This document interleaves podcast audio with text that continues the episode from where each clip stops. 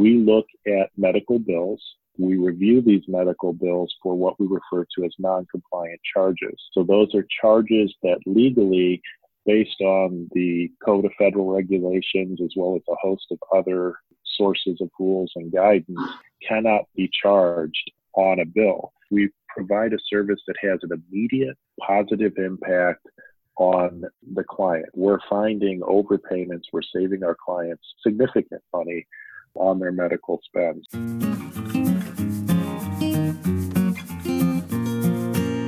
Welcome to the Solving Healthcare podcast, where we interview innovative companies that seek to positively disrupt the healthcare industry.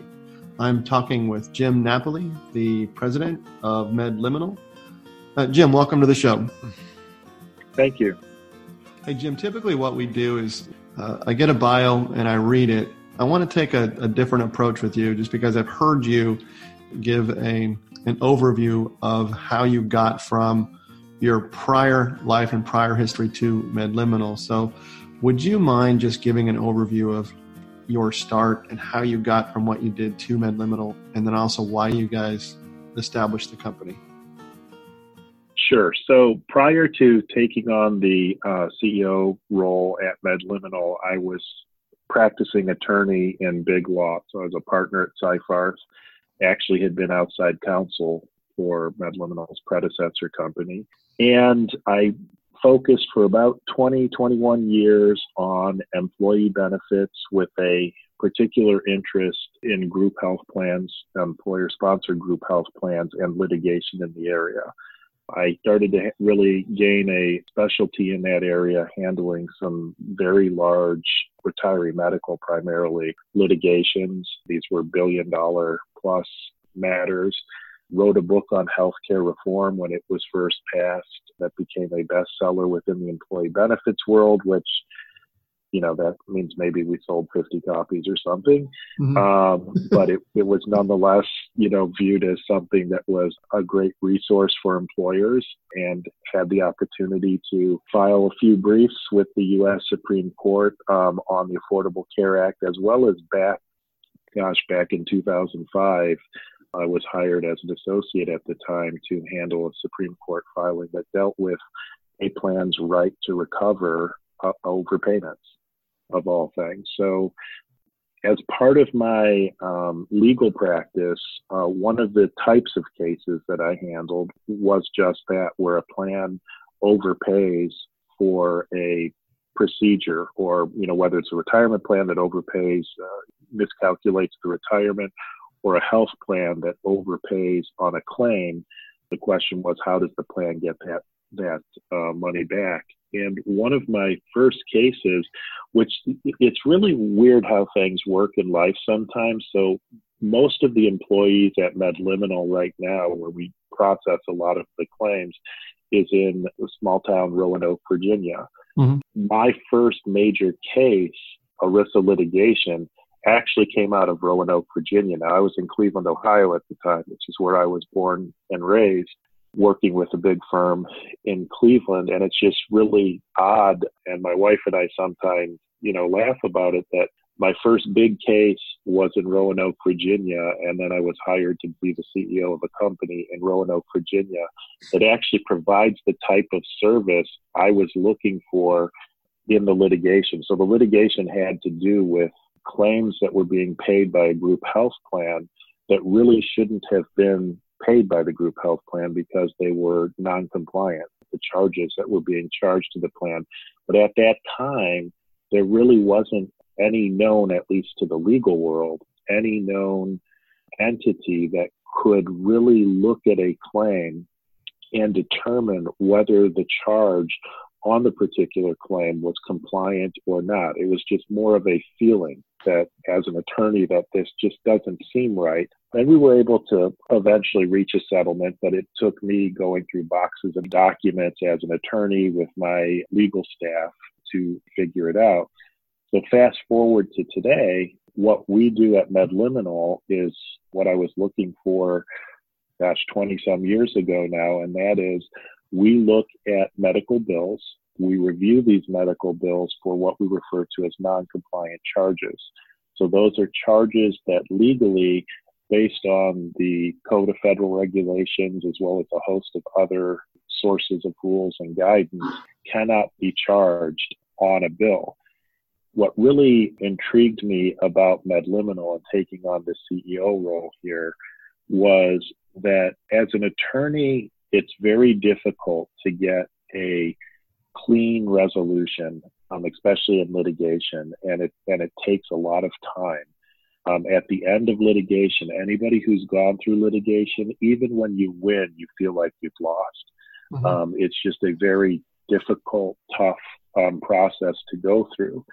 So, what intrigued me about MedLiminal and the, and the service we provide is we provide a service that has an immediate positive impact on the client. So, it's immediate in that we look at the bill, we review it, it takes us less than three business days, we'll turn around a bill, and it's uh, positive in that we're finding overpayments, we're saving our clients money, and um, and it's significant money um, on their medical spend. So it really intrigued me in that manner. So, Jim, give us a context of the size of the problem, or in, in some ways, just say, well, first of all, do you, do you know nationally the size of the problem for what you're trying to solve?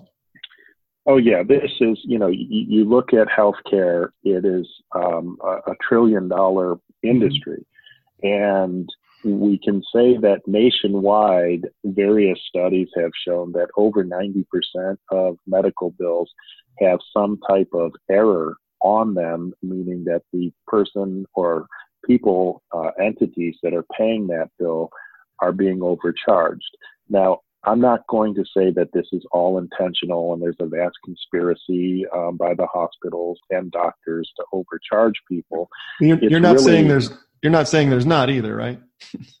well, I'm not necessarily saying there's not either, but I but I, what I can do if I'm giving the you know benefit of the doubt is that there are antiquated systems out there, billing systems that aren't keeping up with the changes in the rules, and um, and then there's also some very progressive minded billers out there in terms of uh, how they bill. And, and, and uh, about, it's a little bit of a cat and mouse. You're talking about some of the programs that you see about how to how to properly upcode and upcharge the those type of programs. Are you, are you talking about? Exactly. That's exactly what I'm referring to. And it's it's a bit of a cat and mouse game. And you know, again, it's it's one of those where we all know people. We have people, friends, family members in our in our lives that are constantly pushing the envelope. It's not that they have technically breached a rule, but they're constantly pushing the envelope. And I think there are certain entities out there that for sure that's what they're doing is they're pushing the envelope and it's up to med entities like MedLiminal to keep those facilities in check and make sure that they aren't overstepping and that when they do overstep, that our client doesn't pay for that. So give me a context for a typical client. If it's a if it's a percentage that's easier to do, when they engage you, what do you what do you typically see as a savings opportunity and savings percentage? Um, you know, it's it's going to vary a little bit, but mm-hmm. I would I'm always comfortable saying that it's going to be um, at least a 10 percent um, uh, save on your spend. And let me do the math. It's 10 percent of roughly about 65 percent of the claims. So six and a half percent. Yeah, so about six and a half percent. We okay. we see about sixty five percent of the claims. So it's about six and a half. Now that being said, it can be and it has been double that. It just depends on what type of filters the payer already has in place. Yeah, and I, I wanted to start out with that just because um, your process is fairly unique. And I'll, I also just want to confirm what I know is that you can work with any self funded plan, and the benefit is that you don't have to change the plan design at all or do any type of plan amendment. Is that correct? That's correct. And so uh, we talk about the medical bill compliance and medical medical bill plan review. Uh, how is what you do different than what a traditional carrier would do? Okay, so there's two lines of differences, if you will. Um, the first is the difference between a, a claims review versus a claims audit. And there is legal significance to this difference, um, but let me explain the difference first. So, a claims audit, there are a few different types of claims audit, but typically when you're looking at a audit of a group health plan, what you're looking for is you're making sure that the plan is being administered to the plan terms. And then at times you'll also look at the uh, medical records to make sure that the claims are being paid are medically necessary so that medical necessity is, is being met. And an audit, by definition, what you're doing is you're taking a subset of all of the claims that are paid by the company or by the plan and you're then extrapolating based on your findings. So if you were to find in a subset that there was a 6% overpayment or that there was a really in a, you're not in a claims audit, really what you're looking and saying is, well, 6% of the time we missed a plan design element. So let's now look at all of the claims. Um, we would say that with respect to all the claims, 6% of the time, we've missed this design element. And that's how you kind of um, hone in on, okay, well, what is that? What constitutes that 6%? What is the design element? And then you go in and you, and you fix the administration of the plan. That is not what we're doing. What we're doing is we're looking at the claim itself and we're looking at uh, conceptually we can look at all claims, most employers will say, well, let's look at the claims that are going to get us the biggest bang for the buck in terms of the time uh, spent on it. And so they'll say, let's look at claims $40,000 or greater that are facility claims, so hospital claims. Mm-hmm. And what we do is we look at the itemized statement as well as the UBO 4, which is the summary statement that is filed with the third party administrator for payment and we run those through our system. We have a RPA, a robotic process automated system known as HCAT, Healthcare Compliance Automated Technology. HCAT looks at those forms. We don't need medical records. Um, and it determines which charges on that particular bill are non-compliant, meaning they, again, they, they violate some rule of billing and we and we remove that uh, from the bill. So when you talk about a plan review, uh, when you say it's non-compliant, can you elaborate a little bit more? Because I, I think what you mean is with regard to the legality of a submission, but then also, are you looking at whether or not it was an appropriate bill based on the diagnosis? Yeah, yeah. So that's that's a great question. Uh, the the baseline is we when we put together um, HCAT, it's a rules based system, but it's what I really refer to it as a smart rules based system. So there are certain rules based system where you just merely have the rule, it's A plus B equals C. Mm-hmm. HCAT will say A plus B equals C, but possibly D, possibly E, and possibly F, depending on the fact pattern. So what HCAT is able to do is very similar to when you go to an attorney. So back in the day when I was practicing, my clients didn't come to me asking for, you know, what is the rule? Um, what they would say is, what is the rule and how does it impact our business based on the following set of circumstances? And then what if we change those circumstances to this? How would the rule apply in um, that instance. That's what HCAT is able to do is do what I as an attorney would have done um, at the time, and that is apply the rule to various factual scenarios and within those factual nuances, make a determination as to how the rule applies. So, so give us an example of something that you guys would catch that w- would maybe bypassed by uh, the traditional insurance world. Well, I, I think it's one of those where um, when you talk about general categories, mm-hmm. um, all filters are going to be able to pick up on general categories. It's some of the, the little nuances, like it's understanding, for example. Um, we had one where there was a plate that was affixed to, I believe it was the individual's femur. And we happen to know through our, we have um, uh, nurses who have years of experience in the field, in the hospitals, um, who actually look at these claims um, after HCAT has reviewed them and have actually also helped us in developing HCAT. So we happen to know that for this particular type of surgery, it required three screws to affix the plate to the individual's femur. The hospital was charging for eight.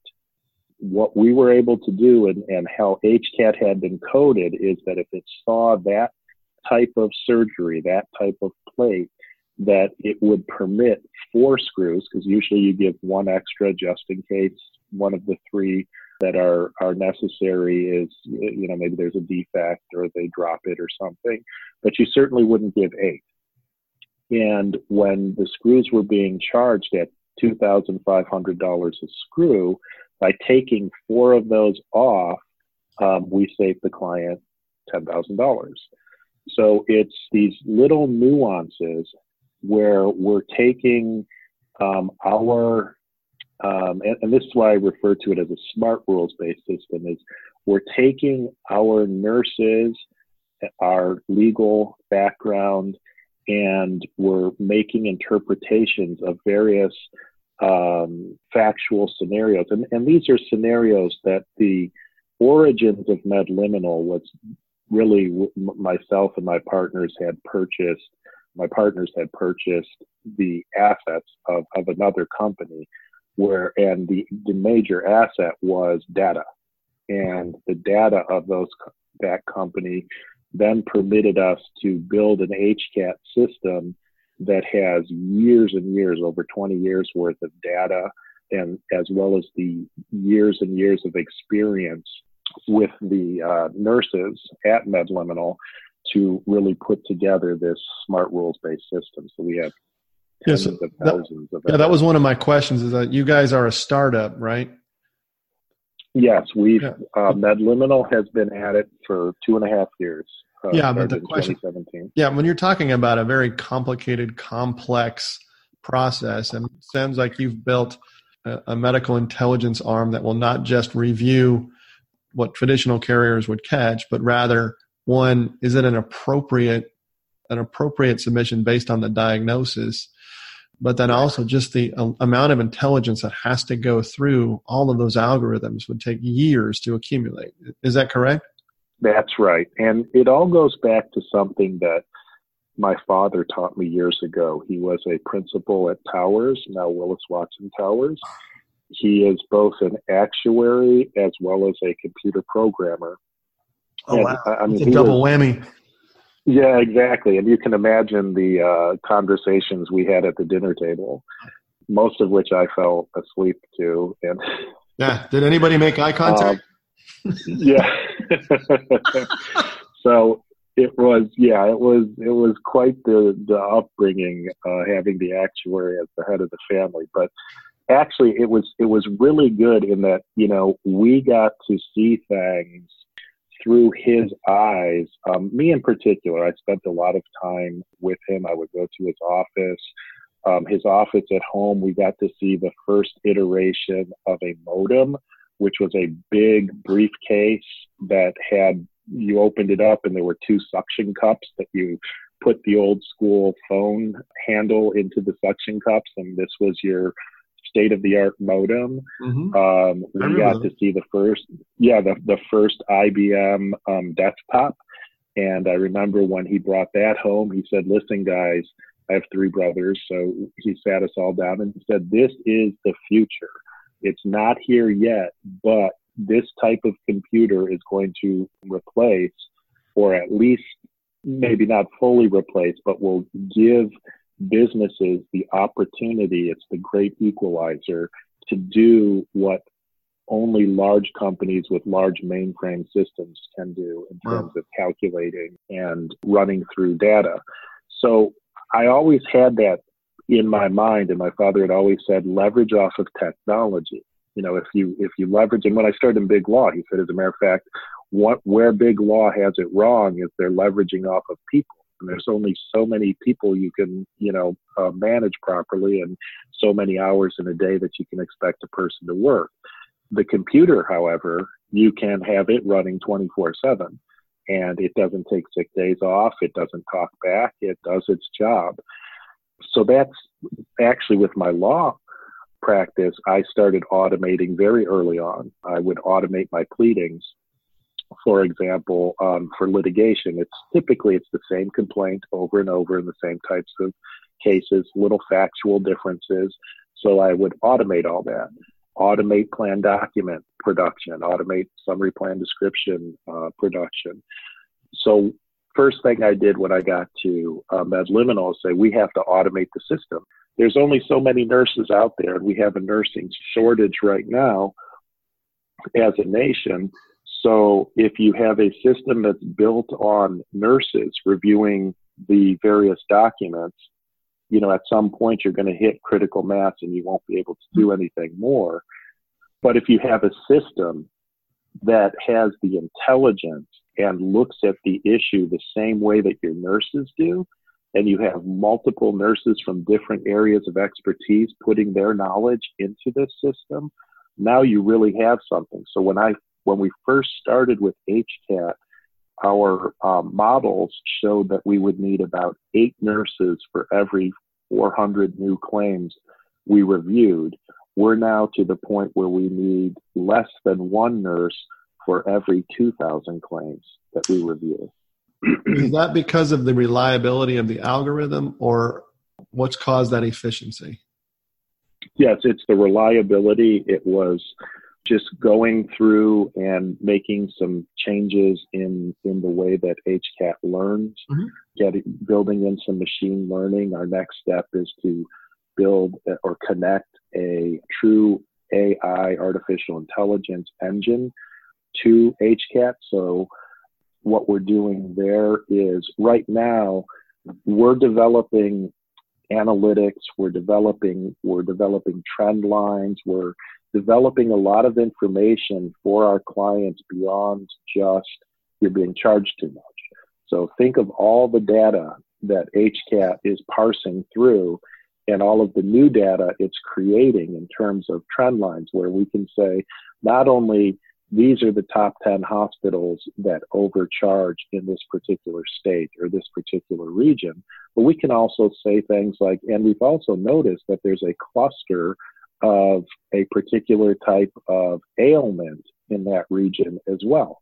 Hmm. Because of all the claims that we've received, we're seeing whatever it happens to be heart disease is a huge problem in this particular area. Now, when you can do that on a global, but also do that on a, the level of an employer, that helps the employer in terms of their wellness programs. It also helps them with OSHA and with compliance as well, as well as work, workman's comp and ways to help their employees avoid that type of ailment. So it's it's very powerful. So what we're doing that now through HCAT, the IA engine will be able to take the the um, analysis to the next level. And, and it's basically artificial intelligence, at least in this particular model, is really nothing more than saying it's really, really good automation and it's really efficient way of parsing through the information and realizing connections between the data and finding and developing trend lines, something that humans do every day. That's what consultants do. That's what uh, brokers will do. They're right. looking through the data to, to design a plan. That's what we'll be doing in a very big way um, as we move HCAT forward. Walk us through. I mean, for a typical employer, I understand you have a pre-pay medical review and a post-pay medical review distinguish the difference and then how, what most employers will contract you for Sure. So a prepay review is basically um, what we're doing is we're looking at the bill before it's actually paid. And then we're turning those around within three business days so that the payer can then pay intelligently. And that, um, that's a that's a pretty labor intensive business, is it not? It is, but we leverage off of the HCAT system. So okay. it's something that that's going back to what my father told me when I was a, a, a kid. The desktop is the great equalizer.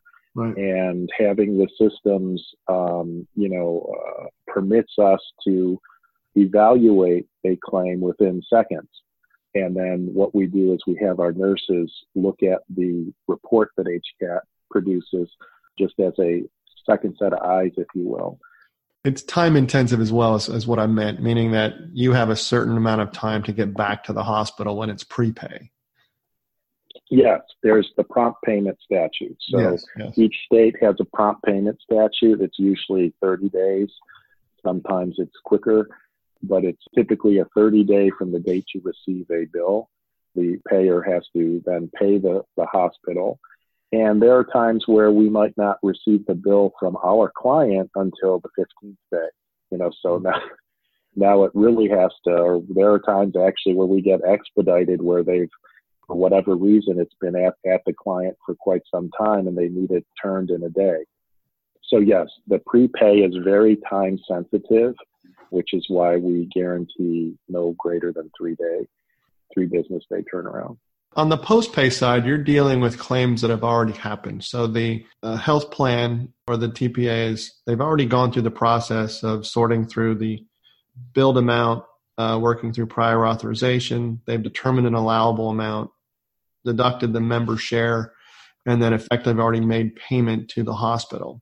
And so for me, that's a great barometer of effectiveness for you because you're you're, you're already saying, okay, this is what your administrator is able to do. Now allow us to show our genius through the HCAT process.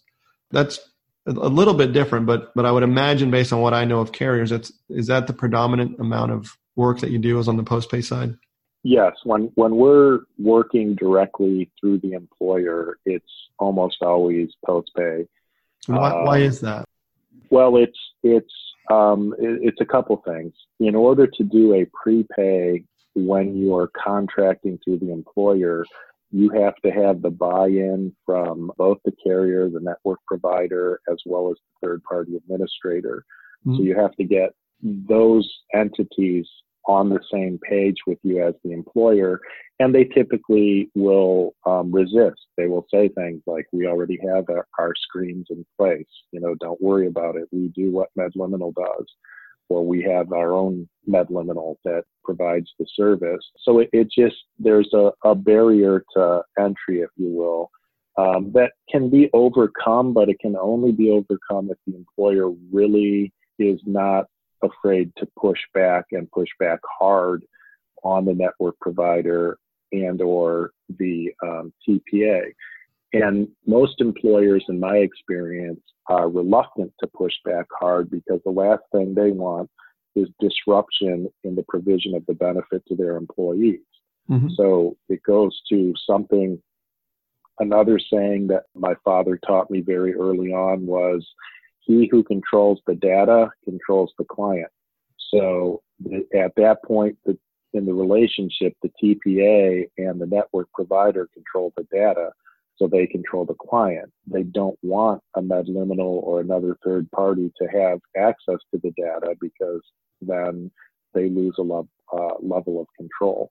Um, so it's a you know bit of a dance, and so you know what we will say is that's fine um, we will review them after they've been paid um, and we'll show our value in that way. So, in a recent pilot program that we had with a uh, that we're in with a large national network provider, we have found and negotiated to a 16% savings for the employers that were looking at their claims after they've already been adjudicated and screened and and and paid mm-hmm. um, we are still finding them 16% uh, savings on average. And some some claims it's you know much higher than that. But you know, we'll look back as far as two years and recover. And, and again, that's, as you said, that kind of gives us a little bit of the ability to boast that, listen, if you've already screened these, we should not be finding 16%. That's a, that's a large amount even on a first screening, let alone, right. you know, being the second or third in line. It's kind of perverse as well if you think about it in that on the prepay side, you're able to demonstrate significant savings and, and then you're but you can truly demonstrate your value post pay because you can say, look, you've already been at bat and you either struck out or you you got on first base, but you're able to deliver a home run using their data and their processes right. against yours to show the value you can produce. That's right. Yeah, it's kind of I, I'd say it's akin to the filter that you might buy for your faucet. So the water that we receive from our tap is already has already been filtered and cleaned to a certain degree. Right. But if you really want that pure drinking water, you're going to put an additional filter on it. And that's kind of what MedLiminal is in the post-pay instances with that additional filter. Now, the cool thing about it is with how you guys make money, you don't charge a PEPM or anything like that. How do you make money for any particular customer? Yeah, so so what we do is we charge a percent of the savings. So if we don't produce the savings for the client, you know, we don't get paid. I, I can honestly say we've never not been paid. So we're always finding some level of savings for the client. And and the other thing, and, and I think this is important to, to stress too, is one of the things that was very important to me as the CEO of this company was to make sure that our findings really stuck, that it wasn't, we weren't trying to put into place what I would call aspirational rules or aspirational findings where you would say as an advocate you know, this is this rule isn't fair. It really should be built this way. So I'm going to create an edit that would say it should be built this way, when the rule clearly says it shouldn't. That's something for advocacy. That's something to go talk to CMS about, you know, changing their rule to make it fairer. That's not something for the type of service provider we are, Jim, which is Jim. why, yes. What, what I think you're saying is that in, in the context of a post pay or prepay review, you're using data, you're using laws, you're using anything factual that you can go back to the hospital and say, hey, why did you bill it this way? As opposed to saying, hey, we hope just by throwing, you know, what on the wall that we can get some type of some type of uh, concession from the hospital. Is is that a fair way to to categorize what you just said? That's that's exactly right. Why is that important in the, your relationship with a payer and your reputation with a customer?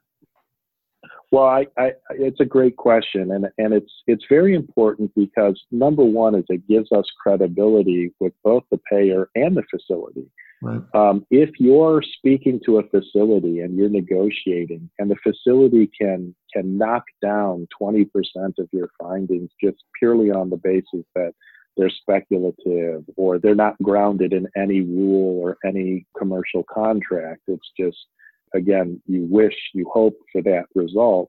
Then you've lost credibility for the remaining 80% of your findings, and it will be very difficult to get a settlement with the facility on your findings.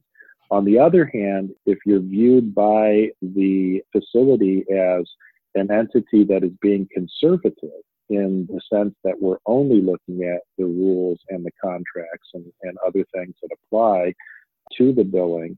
And there are no straw men or, or, or mm-hmm. stalking horse findings out there, then the facility is going to take you much more serious and they're going to be much more apt to negotiate to settlement with you. And I can tell you based on our national statistics, we negotiate and receive and are c- confirmed 99.9% of our findings. So less than 1% of the time do we overturn ourselves or does a third party overturn our findings.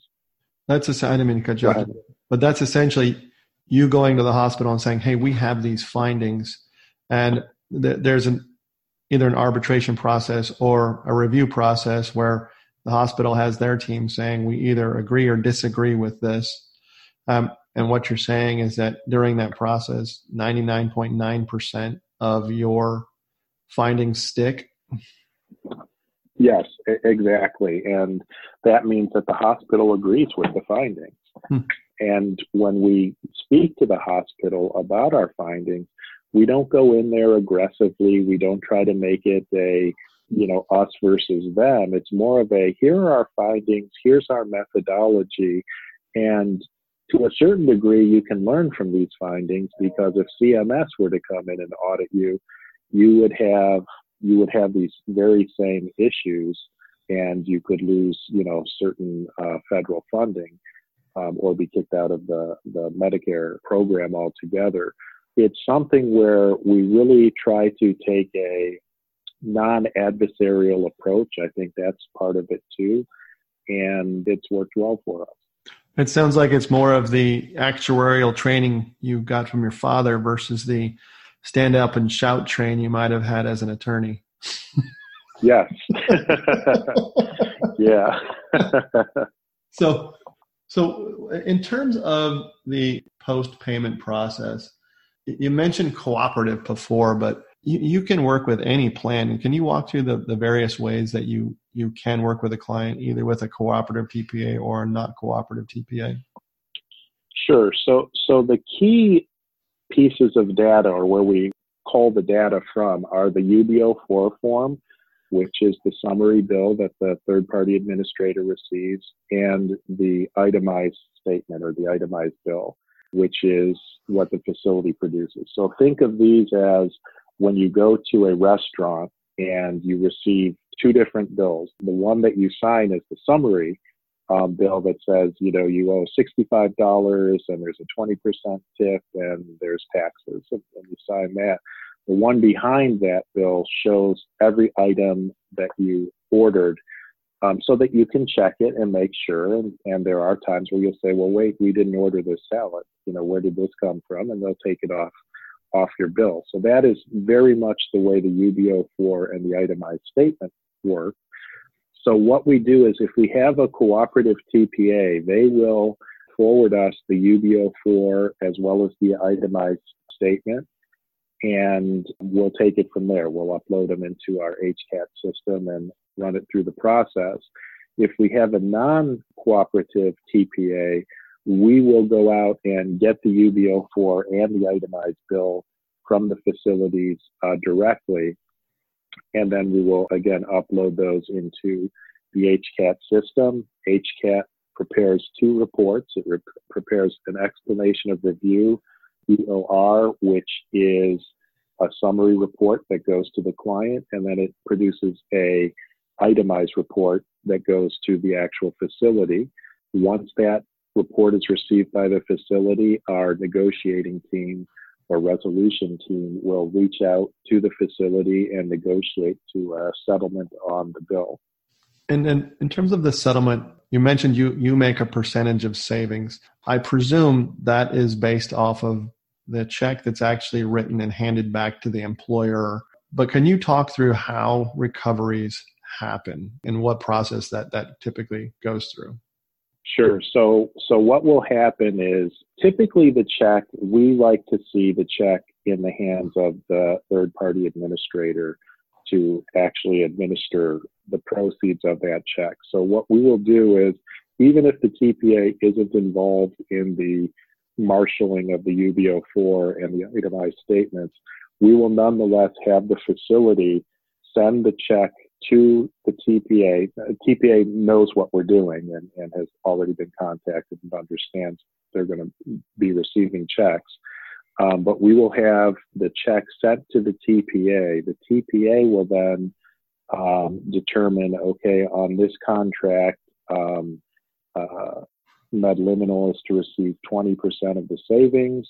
They found $100,000 in savings, so uh, 20,000 will go to Medliminal. 80,000 stays in the plan to pay future benefits. Okay, so it goes back into plan assets. Correct. Okay.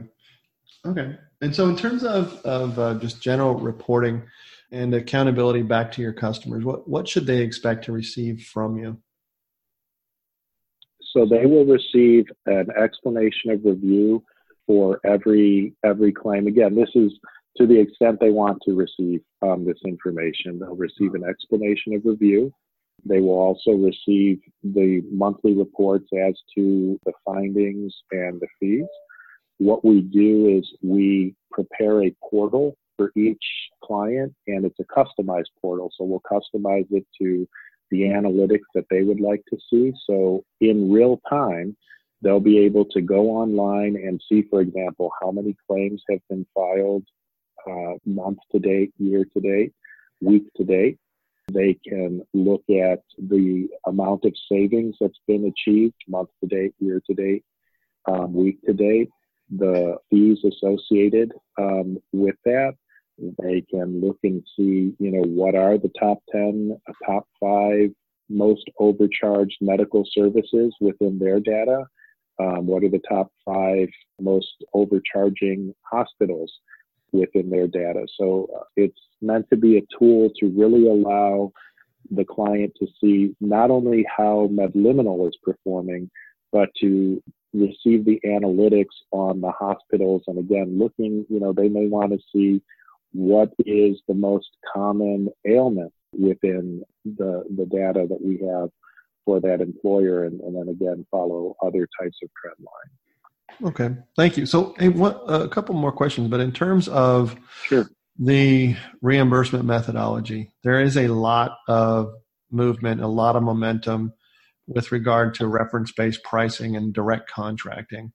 I presume that your service uh, it is equally profound regardless of the reimbursement calculation. Is is that a correct statement? That's correct. And why why is that? Well, because what we're doing is we're looking to see whether a particular charge should be on the bill or not. Reference based pricing is a way of negotiating the bill. So reference based pricing says it, it's very similar to any type of bill negotiation where you might say we want a 20% discount on that bill. Okay.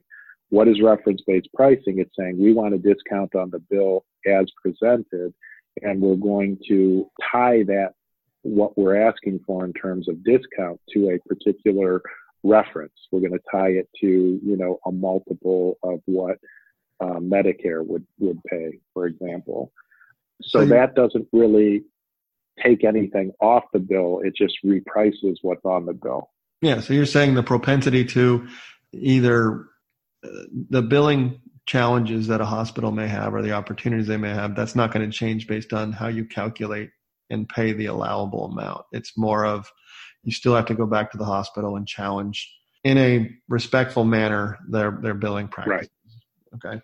That's uh, right. And and you you you can uh, work with uh, the workers' comp side of the house. Is that correct? Yes. Um, there now there are some some states where it's there's a menu and you know there's a fee associated with each each particular ailment.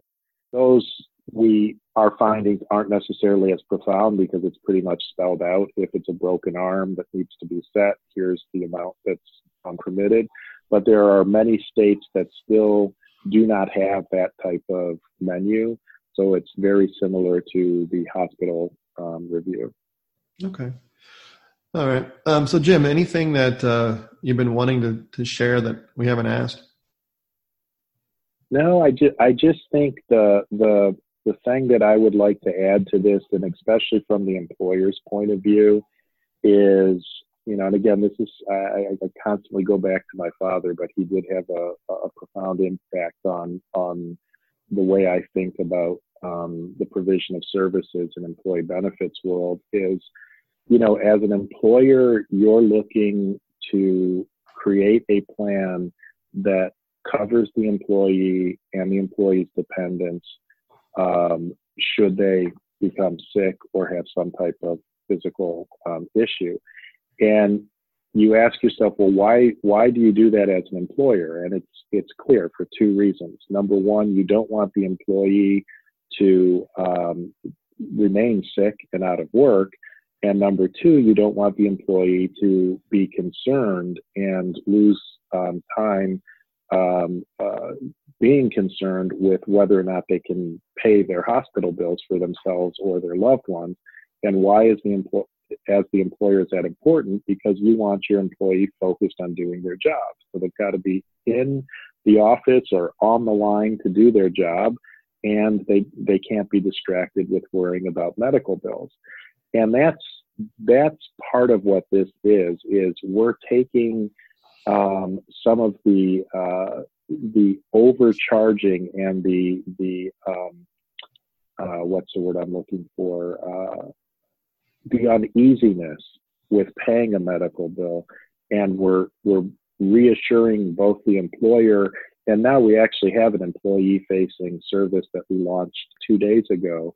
The employee that they're paying a true, fair, and accurate bill they're not being overcharged, so they can have a peace of mind that they're paying only what they ought to be paying for. Wow. So how would it, how would an employee alert you that they need help?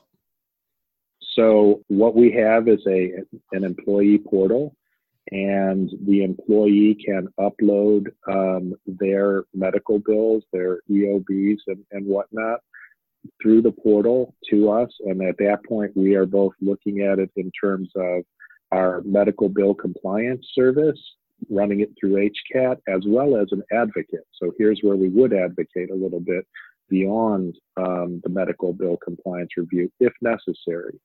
And the employee can do that on their phone, on their tablet. They can take a picture um, of of the medical bill. They don't have to scan it in, or they can scan it in and, and go through their laptop or desktop. But we tried to make it very, very friendly. Um, when I was speaking about this service conceptually two um, two years ago, two December's ago, my then 21 year old said, "Dad, that sounds so cool. I I have you know I would have no idea what to do with a medical bill, but if you want me and other millennials to do it." I have to be able to take a picture of it on my phone and, and, and transact the entire process on my phone. And so that's what we did is we built the system so the entire transaction can occur on the phone. So what what and, and to use a reference point, a, a, friend of mine just posted something on Facebook about uh, her daughter uh, having to go to the emergency room and having to be transferred to another facility. And you know as well as I do, you're going to have a bunch of balance billing and a bunch of stuff yeah. just coming from everybody that touched her in the hospital that wasn't necessarily contracted. So uh, I guess what I'm hearing you say is that when they start get, getting the bills from the anesthesiology, the radiology, all of those companies, yep. um, you guys will be their advocate and pushing back and saying, okay, why did you bill for all of this? If it was for an accident, they might have billed too much uh, for anesthesiology, whatever the case may be. Is is that a correct statement? Right. That's exactly right. Well, and again, it goes to the employer's goal, providing a benefit that is a true benefit. And if the employee is frustrated and saying, I don't know what to do with these bills, you know, and, and I thought I had coverage, um, the employer has just wasted money, so to speak. So what we want to do is tell the employer, listen, we have your employees' backs just have them send us that information and we will sort it out for them. Um, and, you know, nine times out of 10, if not 10 times out of 10, we're going to save them money. Well, that's an amazing service. And uh, I look forward to hearing more about it. And uh, speaking of that, if somebody that that is uh, listening to this wants to get a hold of you, what's the best way to do that? Um, go to medliminal.com and all of our information is there on our various offices and uh, phone numbers and, and addresses. Awesome. Well, Jim, thank you for what you're doing. Thank you for helping to shape and change the healthcare industry, and best of luck to you and your company. Thank you. Thank you. Thank you for listening to this episode of Solving Healthcare. If you like this episode, please rate it and also provide your comments.